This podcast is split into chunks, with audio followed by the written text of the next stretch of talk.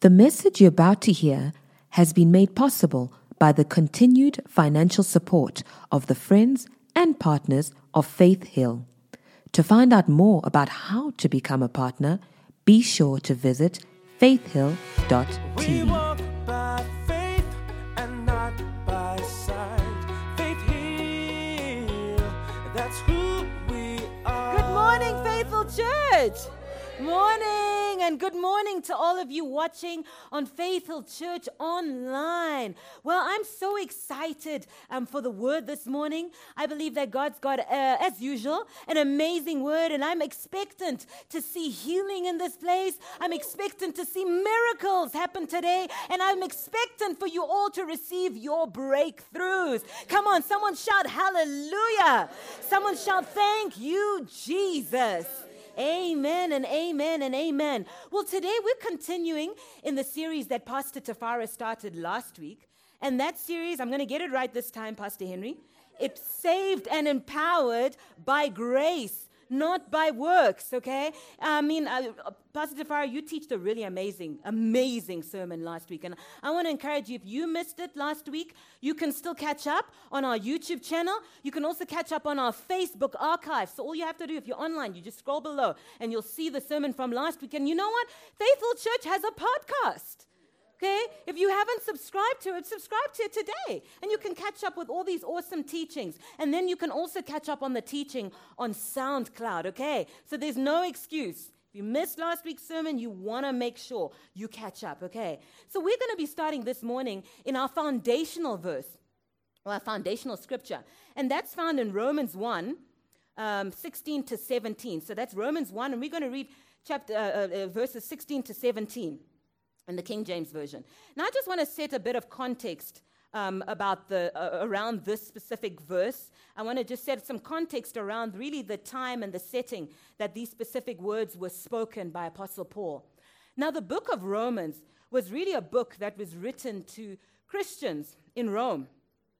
And many of these Christians were actually Gentiles, right? They were mainly Gentile believers. And what had happened is these Gentiles had heard the gospel. They'd become born again, and they were starting to follow the Lord. But now, you know, these, these believers were being troubled by Jewish believers. And the Jewish believers um, were troubling them because they were telling them that you could, you know, mix the Old Testament law with Christianity. And the reason why they were doing this and, you know, why they still had this mindset is because really the Jewish mindset or the, the legalist mindset, you know, says that you have to do the law. The Jewish mindset says that you have to do all these things. And if you're holy enough, you know, if you're worthy enough, then maybe God can accept you. The Jewish mindset that it says if you if you do all these things, if you're holy enough, then maybe you can earn your salvation. And so it's with this context, with this background, that the Apostle Paul, who's commonly known as the Apostle of Grace, he literally bursts into the scene and he makes the most radical statement. And that statement is what we're about to read in Romans one, verse sixteen.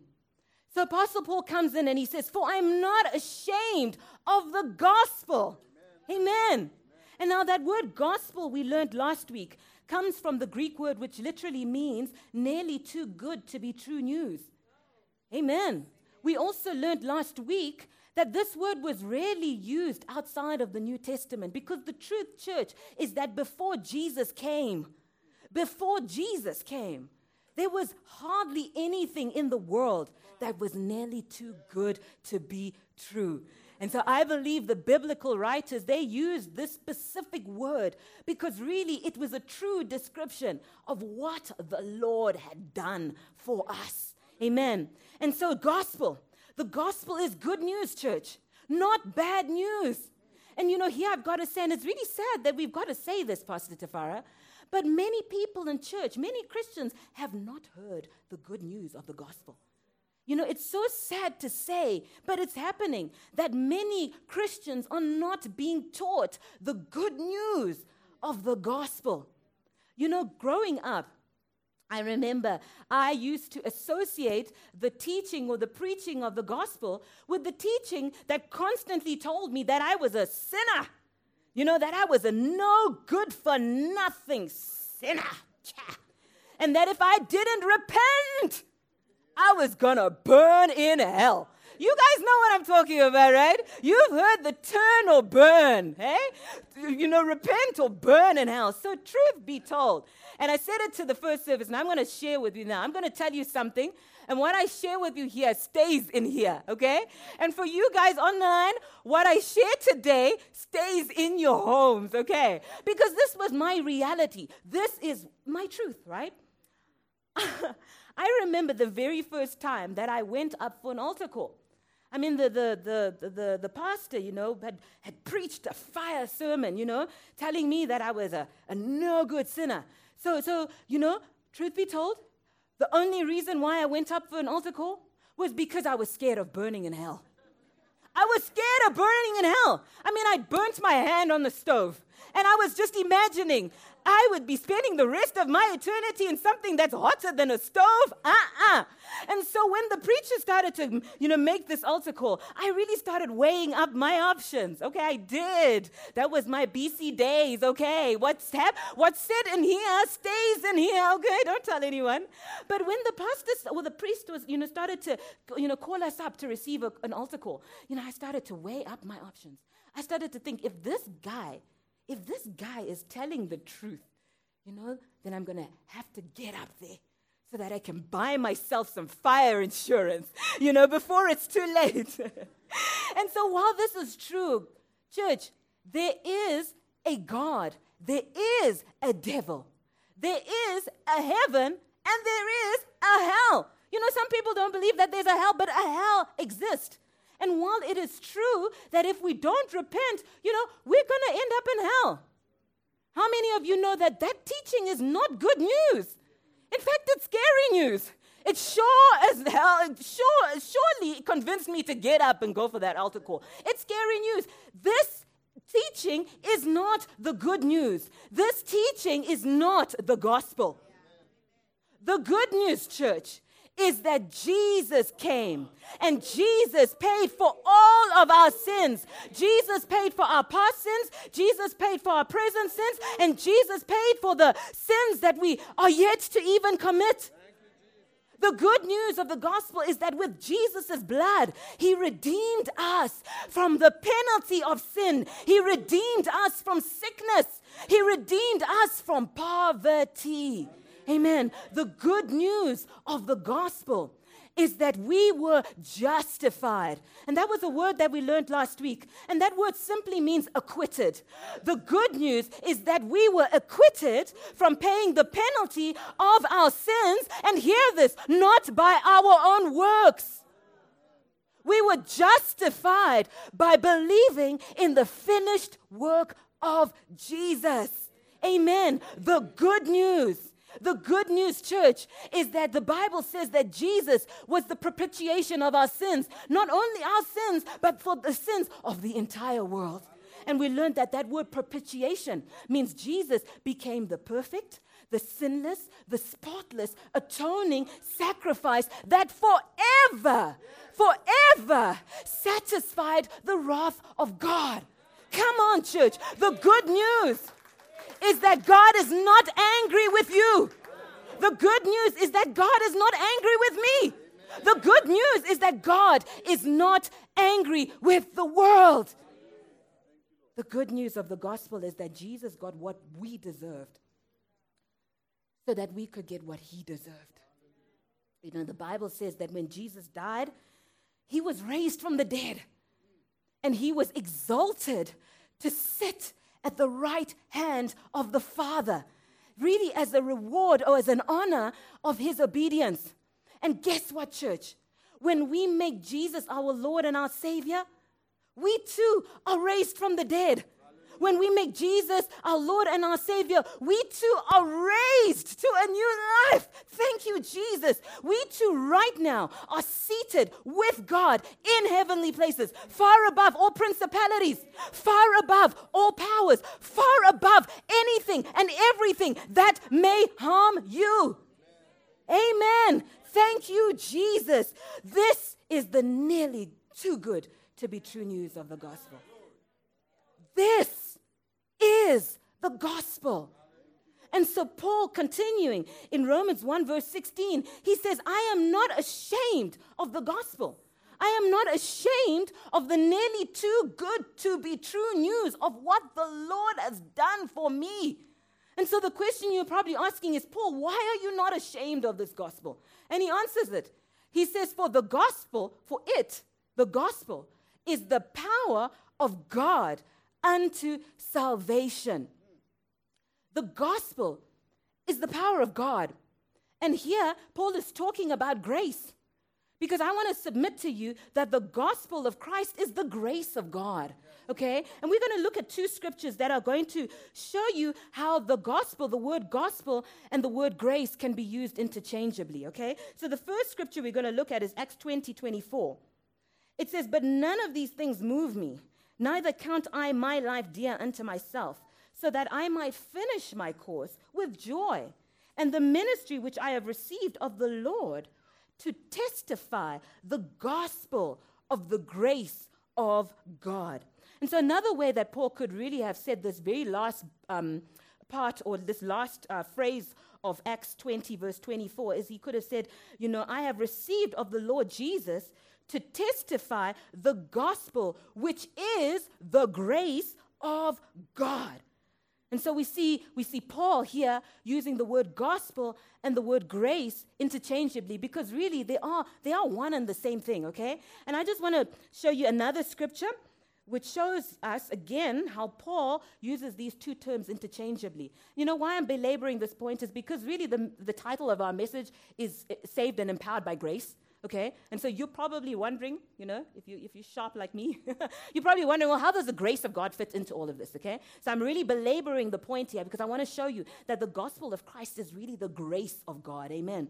So go with me quickly, and we're going to read Galatians one, six to seven. Again, this is a book by Paul. This Paul was the apostle of grace. Paul had a revelation of grace, you know, that no one else in his time had. And so, you know, when he speaks, we need to we need to listen to what he has to say about this subject of grace. Paul says, I marvel that you are so soon removed from him that called you into the grace of God, okay? So I want you to underline that. He says, I marvel that you're so soon removed from him that called you into the grace of Christ. And he says, unto another gospel, which is not another, but there be some that trouble you, and would pervert the gospel of Christ. So again, what we see is Paul using the gospel of Christ and the word grace of Christ interchangeably. In other words, what Paul is saying is that the gospel of Christ is the grace of Christ. Okay? So if you're preaching the gospel, you're preaching the grace of God. Amen.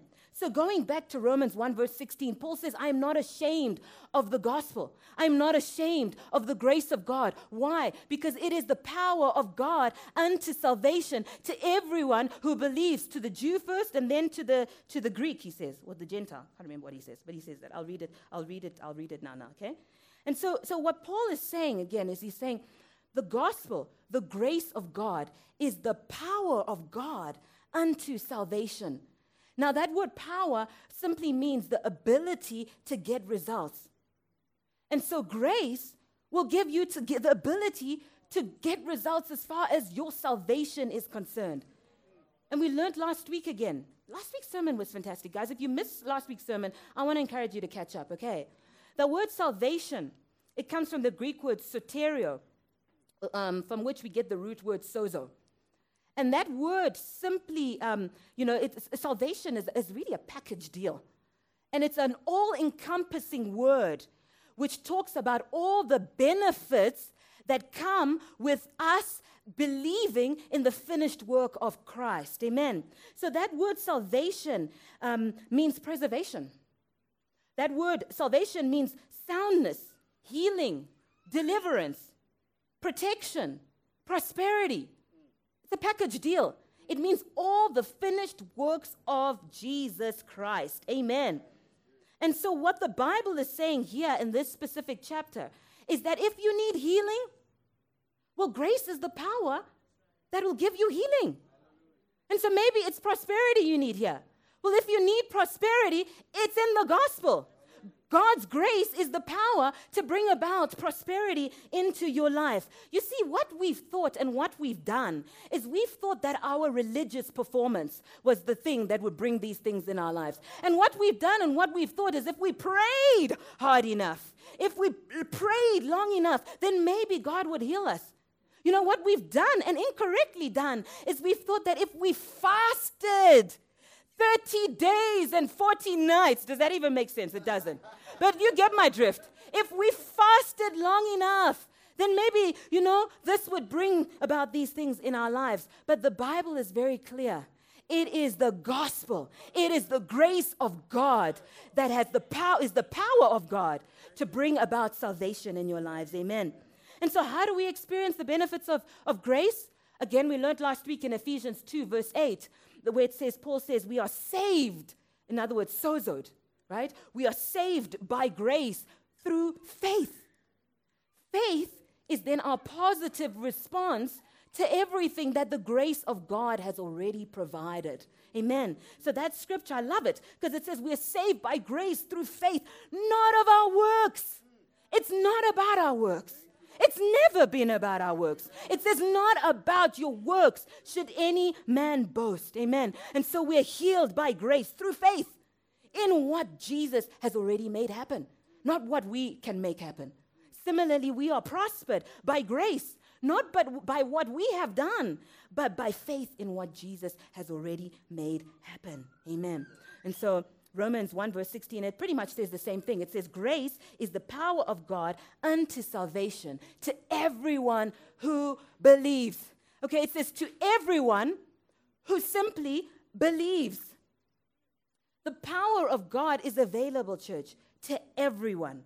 And all you have to do to appropriate what has already been provided by grace is simply believe and put your trust, your faith, and your confidence in the finished work of Jesus. And, and, and for those taking notes, you know, um, you can write this down. You know, if you can believe it, you can receive it. If you can believe, then you can receive everything that God has provided for us in the person of Jesus. Yes. And here I've got to say, believing, faith, it's not a feeling. Believing is not a feeling. Faith is not a feeling. It's a decision. And today, I want to encourage you, today, you're one decision away from believing in the finished work of Jesus. You're one step away from believing in everything that Jesus already accomplished for you on the cross. Amen. And so we carry on in verse seventeen. As we just wrap up our foundational scriptures, it says, for therein, in other words, in the gospel, is the righteousness of God revealed from faith to faith. As it is written, the just, those that are justified, shall live by faith. Amen. I want you to notice something. It, you know, this scripture doesn't say that the righteousness of God is revealed from law to law. It also doesn't say that the righteousness of God is revealed from good works to good works. Good works, church. And you know, if you don't get anything in this whole series, I, you know, this is one thing you need to get. Your good works don't earn you right standing with God. The law could never earn you right standing with God. And note, I'm using the word right standing in place of righteousness because really that's what righteousness is. Right, righteousness is having right standing with God. Righteousness is standing in the presence of God without any fear. You know, standing in the presence of God without any sense of guilt, without any sense of inferiority. Right standing is be, is really the privilege of being able to stand before God without any sense of unworthiness. Amen. And so the scripture here in verse seventeen says it's the gospel that reveals that the only way that you can receive this right standing with God as a free gift is by faith. Is by faith. Not faith in your own works, but faith in the finished work of our Lord Jesus. Amen. And so this morning, we're going to be continuing um, in this series. And I want to talk specific. I really feel led to talk specifically today about a provision that God has made available through the covenant of grace, that a provisions that God has also made available through Jesus' death, burial, and resurrection. And I want to talk to you today about the provision for healing and divine health. You see, the message of the gospel, you know, it proclaims healing and divine health to everyone who simply believes in the finished work of Jesus. And so, so this morning, I want to share with you some scriptures, which, you know, Faithful Church, we know you got this, okay? This is something we teach every week and something that we demonstrate every week, okay? So the scriptures I'm going to share with you are probably nothing new to you, okay? But I just want to encourage you this morning to open up your hearts and, and be expectant to receive more from God. You know, I always say with the word of God, there's always more. God has more for you. God has more for me. And so this morning, as you just open up your hearts, as you receive these scriptures that you've seen before, be expectant for the Holy Spirit to show you another dimension of the scripture that you've never been seen before. Be expectant to, to, for the Holy Spirit to show you and to reveal something that I believe is specifically something that you require today in as far as healing and divine health is concerned. Amen. So on the cross when Jesus died, nearly t- over two thousand years ago. The Bible in Second Corinthians five twenty-one says that Jesus, or says that he who knew no sin, Jesus walked on the earth sinless. He did not sin, okay? It says he who knew no sin, he became sin. I mean, I, I can't wrap my head around what that actually means, right? But I, I believe it means that Jesus literally bore our sins. He literally became the object that incurred the full wrath of God. Okay? So it says he bore our sins. He, he became sins. And in exchange, church, we know that we received his righteousness. That for Jesus bearing our sins, the exchange was that we got his righteousness. That we became the righteousness of God in Christ Jesus. And we thank God that it actually doesn't stop there, because the divine exchange also tells us in Second Corinthians eight verse nine that on that cross, church, on that cross, Jesus became poor. Other uh, translations of the Bible said Jesus, on the cross, he became so very poor. Jesus was bankrupted on the cross. And the reason why he did that was so that in exchange, we could become rich. So that in exchange, we could always be abundantly and liberally supplied. Thank you, Jesus. And the, the good news of the gospel, the good news of truly what transpired on the cross is that it doesn't end there. We're going to share some scriptures that show you that not only did Jesus bear our sins so that we could become righteous, not only did Jesus bear our poverty so that we could become rich, but Jesus also bore all of our sicknesses. He bore all of our disease, all of our pain, all of our griefs. And the reason why he did that is so that we could be healed and so that we could walk in divine health. And so we are healed by grace through faith, faith in the finished work of our Lord Jesus. And not only are we healed by grace through faith, but grace empowers us to walk in divine health all the days of our lives. And I just want to um, uh, explain the difference between healing and divine health. Okay, you get healed when you're sick, okay? So, so God's grace provides or has already provided through our Lord Jesus grace for you to receive healing when you're sick. Now, divine health, I just believe divine health is God's very best for our lives. And really, uh, where we, we, you know, we really need to be walking in. Divine health means, you know, is a state where you really just never get sick. And that's awesome. And I want to tell you this morning that God's grace, God has already empowered us to walk in divine health, to walk in a state where we never, ever, ever, ever get sick.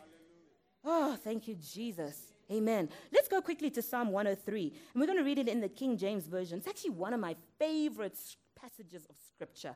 Um, okay, the whole Bible is my favorite. But this one, this one holds a very special and dear place in my heart, and you'll find out a little bit later. This is a psalmist, um, and it's David, and, and he begins, and he says, it begins Psalm one oh three by saying, "Bless the Lord, O my soul, and all that is within me. Bless his holy name." You know, I said to the first service um, this morning, I said, you know, sometimes we're going to have to talk to ourselves. Sometimes, just like David, we're going to have to tell our souls to bless the Lord. You know, we may have come to church not feeling happy. You know, we may have come to church with some very real problems. But sometimes we're just going to have to tell our mind. We're just going to have to tell our will. And we're, ladies, this one's for you. We're going to have to tell our emotions that we're going to bless the Lord, oh my soul. We're going to raise our hallelujah. We're going to sing even in the middle of a storm. And so David says, bless the Lord. Come on, oh my soul. Are you listening, soul? You're going to bless the Lord today. Verse two, he says, bless the Lord, oh my soul. And he says, forget not all his benefits. You know, I believe the reason why um, David was saying we must not forget all, all of his benefits, all of God's benefits is, you know, the reality is, is we live in a fallen world. Life happens. And so sometimes we have a tendency to forget. We have a tendency to forget that, you know, right now I may not have rent, but two weeks ago, God was faithful to provide me money to take care of my children. You know, sometimes we just have a tendency to forget, but David is saying, no, don't forget. Don't forget that last week I woke up and my back was sore, but by God's grace, God's grace, as I walked to work, my back was healed. And so we need to be intentional, church. We need to be purposeful about not forgetting how good God is. And so David says, forget not all his benefits, all. Because there are benefits to serving Jesus. There are benefits to receiving Jesus as your Lord and Savior. And church, there are benefits to our salvation. And so David begins to list some of those benefits, and he starts off with the first benefit. And he says, who forgives all thine iniquities. And that word iniquities is sin. So, you know, God has forgiven us not only the sins we committed yesterday, but the sins we're going to commit today, as well as the sins that we don't know that we're going to commit tomorrow. He's forgiven us of all of our sins, church. Then David also says, who heals all, come on, all thy diseases. Amen. So here we see healing, we see forgiveness of sins in the same verse. So not only are we forgiven of our sins, but we're also healed of all of our diseases. And I always say to you that that word all means all, but I looked it up this weekend finally. And that word all, all also means something else. That word all means nothing left out. Because as far as sickness and disease is concerned, there is nothing that was left out of the redemptive work of Jesus Christ. There was no kind of cancer that was left out. There is no kind of tumor that was left out. There is no kind of blood disease, blood disorder, blood D D. There is no COVID that was left out of the redemptive work. There is no H I V, no AIDS that was left out of the redemptive work of Jesus Christ our Lord. No disease was left out. No disease that exists today was left out. And guess what? No disease that is to come, that they haven't even discovered, that they haven't even named, was left out of the redemptive work of our Lord and Savior, Jesus Christ. Amen. And I'm going to shock you. I'm going to tell you something that will shock you. That will probably shock some ladies because it shocked them this morning. But no morning sickness was left out of Jesus' redemptive work on the cross. And when the Bible says nothing was left out, it means nothing was left out. Amen. And so I remember um, when I first fell pregnant with our first child, she's seven years now, old now, and the first signs of morning sickness started um, coming into my body. And I, I was frustrated because I couldn't even go to work. You know, I was frustrated because I couldn't even become a, a productive citizen because I was not feeling well. And I decided that I was going to believe the Bible. I decided that when Jesus says that nothing was left out, he meant nothing was left out. And so this scripture really helped me to focus my attention on Jesus and what Jesus had accomplished for me even during pregnancy. And so the good news is I don't think I had morning sickness for more than that week, right? As I took my attention off really myself and how I was feeling and as I focused on Jesus. And I can tell you right now, I didn't have morning sickness with, at all with my second child. And I believe that there are people here, there are people watching online who are believing God for a baby. Well, you too can believe God that no morning sickness will come near you. You too can believe God that no acne, no lethargy, no tiredness will come near you. Because when the Bible says he heals all our disease, he healed all our disease. Amen. It says who redeems thy life from destruction. I like this because the message says who saves my life. You know, Pastor Tafara and I have decided that we are going to live out our full number of days. Yes. You know, Pastor Tafara has decided he's going to do one twenty. I'm still not yet decided if I want to live until one twenty. But either way, I want to be fully satisfied with life. Amen? And this scripture says that, you know, we, he redeems us from destruction. He saves our lives. We can be fully satisfied with life. And then it says, who satisfies thy mouth with good things so that thy youth is renewed like the eagles. Thank you, Jesus. You know, I'm claiming this. I'm almost forty. I'm going to claim this one. I'm going to live strong. We're both going to live st- long, and we're going to live strong. You, amen. You know, you don't have to accept sickness in your own age. You don't have to accept diseases in your own age. You don't have to accept infirmity in your old age. And you most certainly don't have to accept weakness in your old age. Yeah. Amen. Because God renews your eagle, re- your youth, sorry, like the eagles. Let's look at a few more scriptures. I know time is fast spent. I always say I wish time went by this fast when I was doing burpees. Or when I was doing planks in the gym. Hey? Jeez. Or when we're doing box jumps in CrossFit. You know what I'm talking about, eh? Pastor Trevor knows what I'm talking about. Isaiah thirty-three, verse twenty-four, in the King James Version. This is talking about Zion, okay? And another, uh, uh, uh, well, this word Zion literally means gathered worshipers. So it's talking about the church, really, okay? And so the scripture says in Isaiah thirty-three, twenty-four, and the inhabitant of Zion, they shall not say, I am sick. The people that dwell therein shall be forgiven their iniquity. So in other words, what the scripture is saying is that the people in Zion will not say they are sick because healing has already been provided for them. And also, they will be forgiven of their iniquities. So again, we see healing and the forgiveness of sins in the same verse because really both were included in God's redemptive plan. Let's go quickly to Isaiah fifty-two, and we're going to read this in the Amplified Classic Translation, and we're going to read verses fourteen to fifteen. Isaiah fifty-two, fourteen to fifteen, in the Amplified Classic Translation of the Bible. You know, the most important thing that I ever discovered in my life was what the Lord Jesus had done for me. And I truly believe that the most important thing that you will ever discover, that you will ever get to know in your life is what Jesus, the Lord Jesus, has done for you. Amen. And so, really, it's in it's in the gospel. It's in the gospel. And, and I, again, I believe that, you know, when you realize what Jesus has done for you, what Jesus has already done for you by grace, you know, you'll stop tolerating some of the things that you have been tolerating in your life. Amen. And so we're going to read Isaiah. We're going to camp out a little bit in the book of Isaiah. Now, Isaiah was a prophet. And in this specific passage of scripture that we're about to read, he begins to paint a really graphic picture of what would transpire on the cross um, during, during Jesus' crucifixion.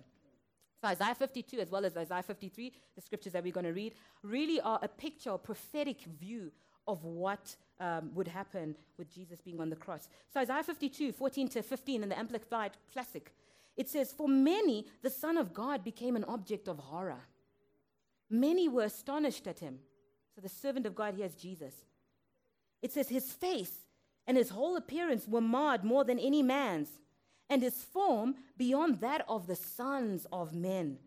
But just as many were astonished at him, so shall he sparkle, startle and sprinkle many nations. And kings shall shut their mouths because of him. For that which was not been told them shall they see, and that which they have not heard shall they consider and understand." And so the scripture says Jesus became an object of horror on the cross.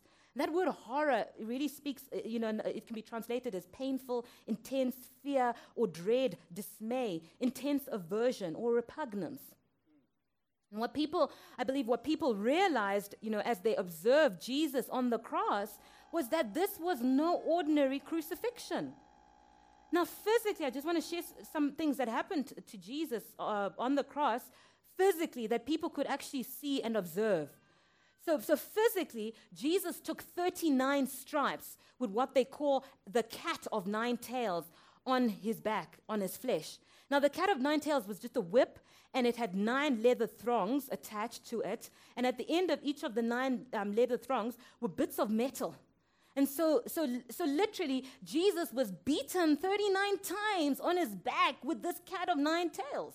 Now, I did my research, and, and then the researchers say that very few people survived this kind of beating. Very few people survived what the Lord Jesus went through for us.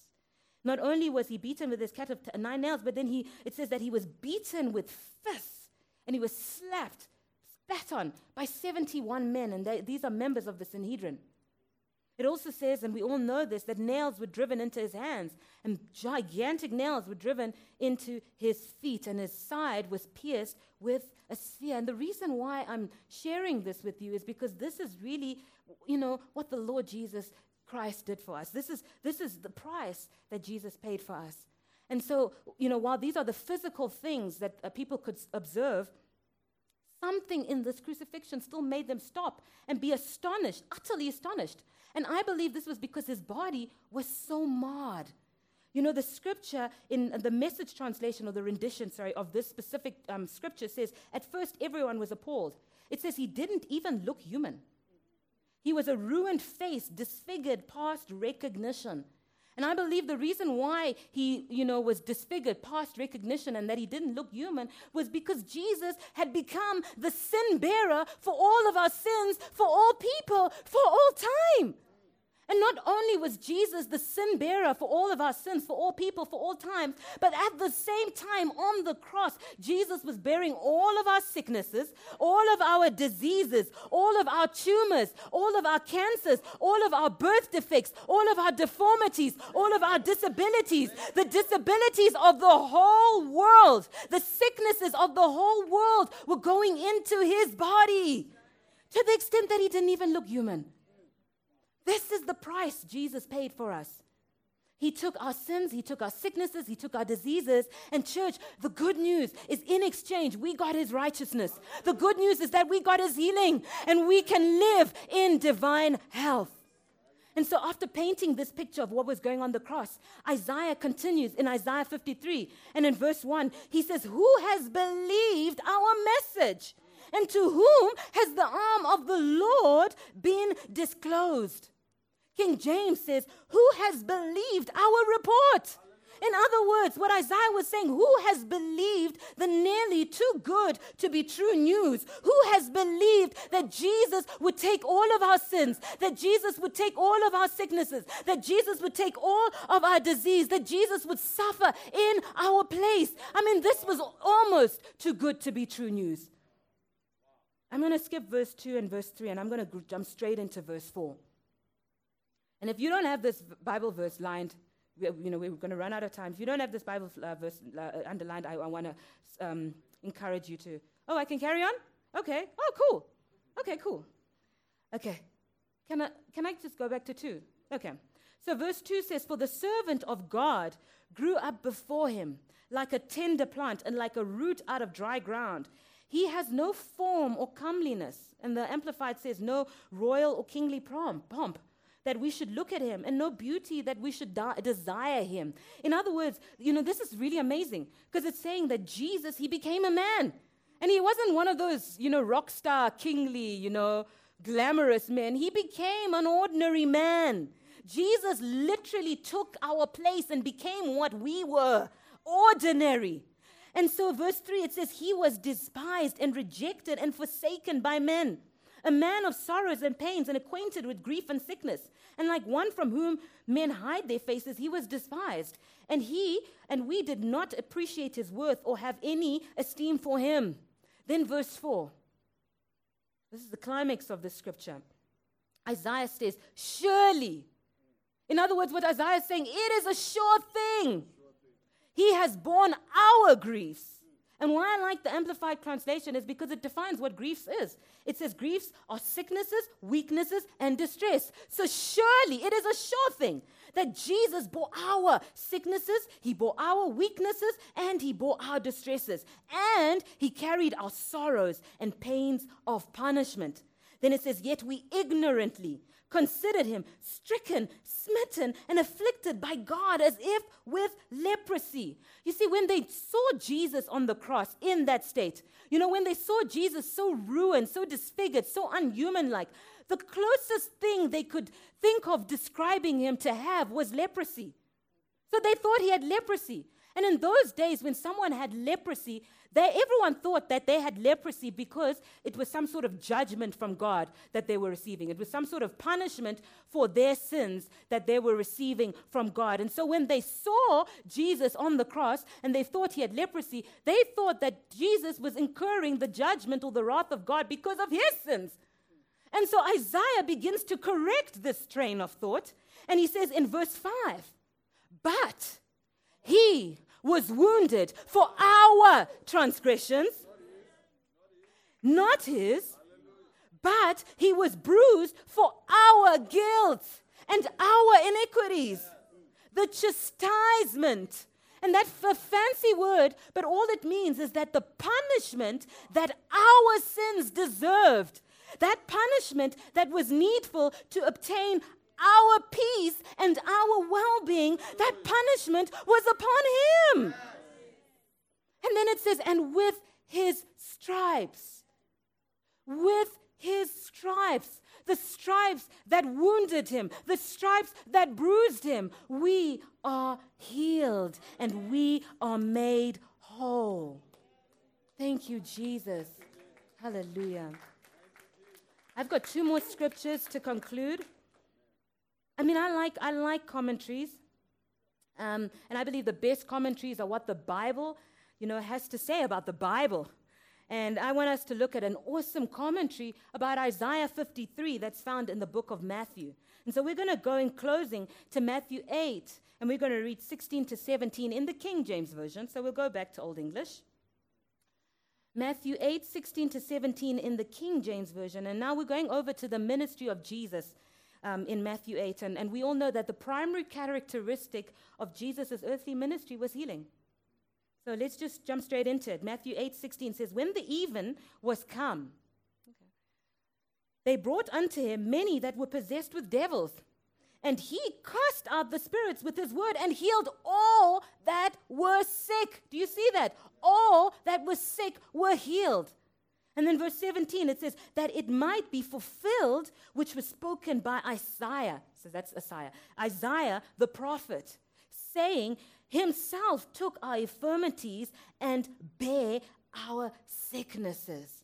And so again, we see in the book of Matthew that not only did Jesus become, take on our sins so that we could receive the righteousness of God, but Jesus also took on all of our sicknesses. Jesus took on all of our diseases so that we could be healed, so that we could never be sick again.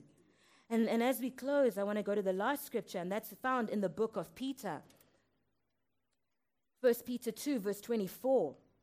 You know, Peter, unlike Isaiah, he had the benefit um, of being able to look back at what Jesus had accomplished on the cross. Isaiah was looking ahead, right? Isaiah was prophesying to what would come. But Peter, Peter had the benefit of actually looking back and seeing what had already happened and been accomplished on the cross. And I believe Peter had a real revelation of healing, because I don't know anyone else who shadow healed people as they walked. Okay, so again, you know, if you want to hear something about healing that's going to change your life, you, I think we need to listen to what Peter has to say as well. First Peter two, verse twenty-four, it says, who his own self bare our sins in his own body on the tree. In other words, on the cross.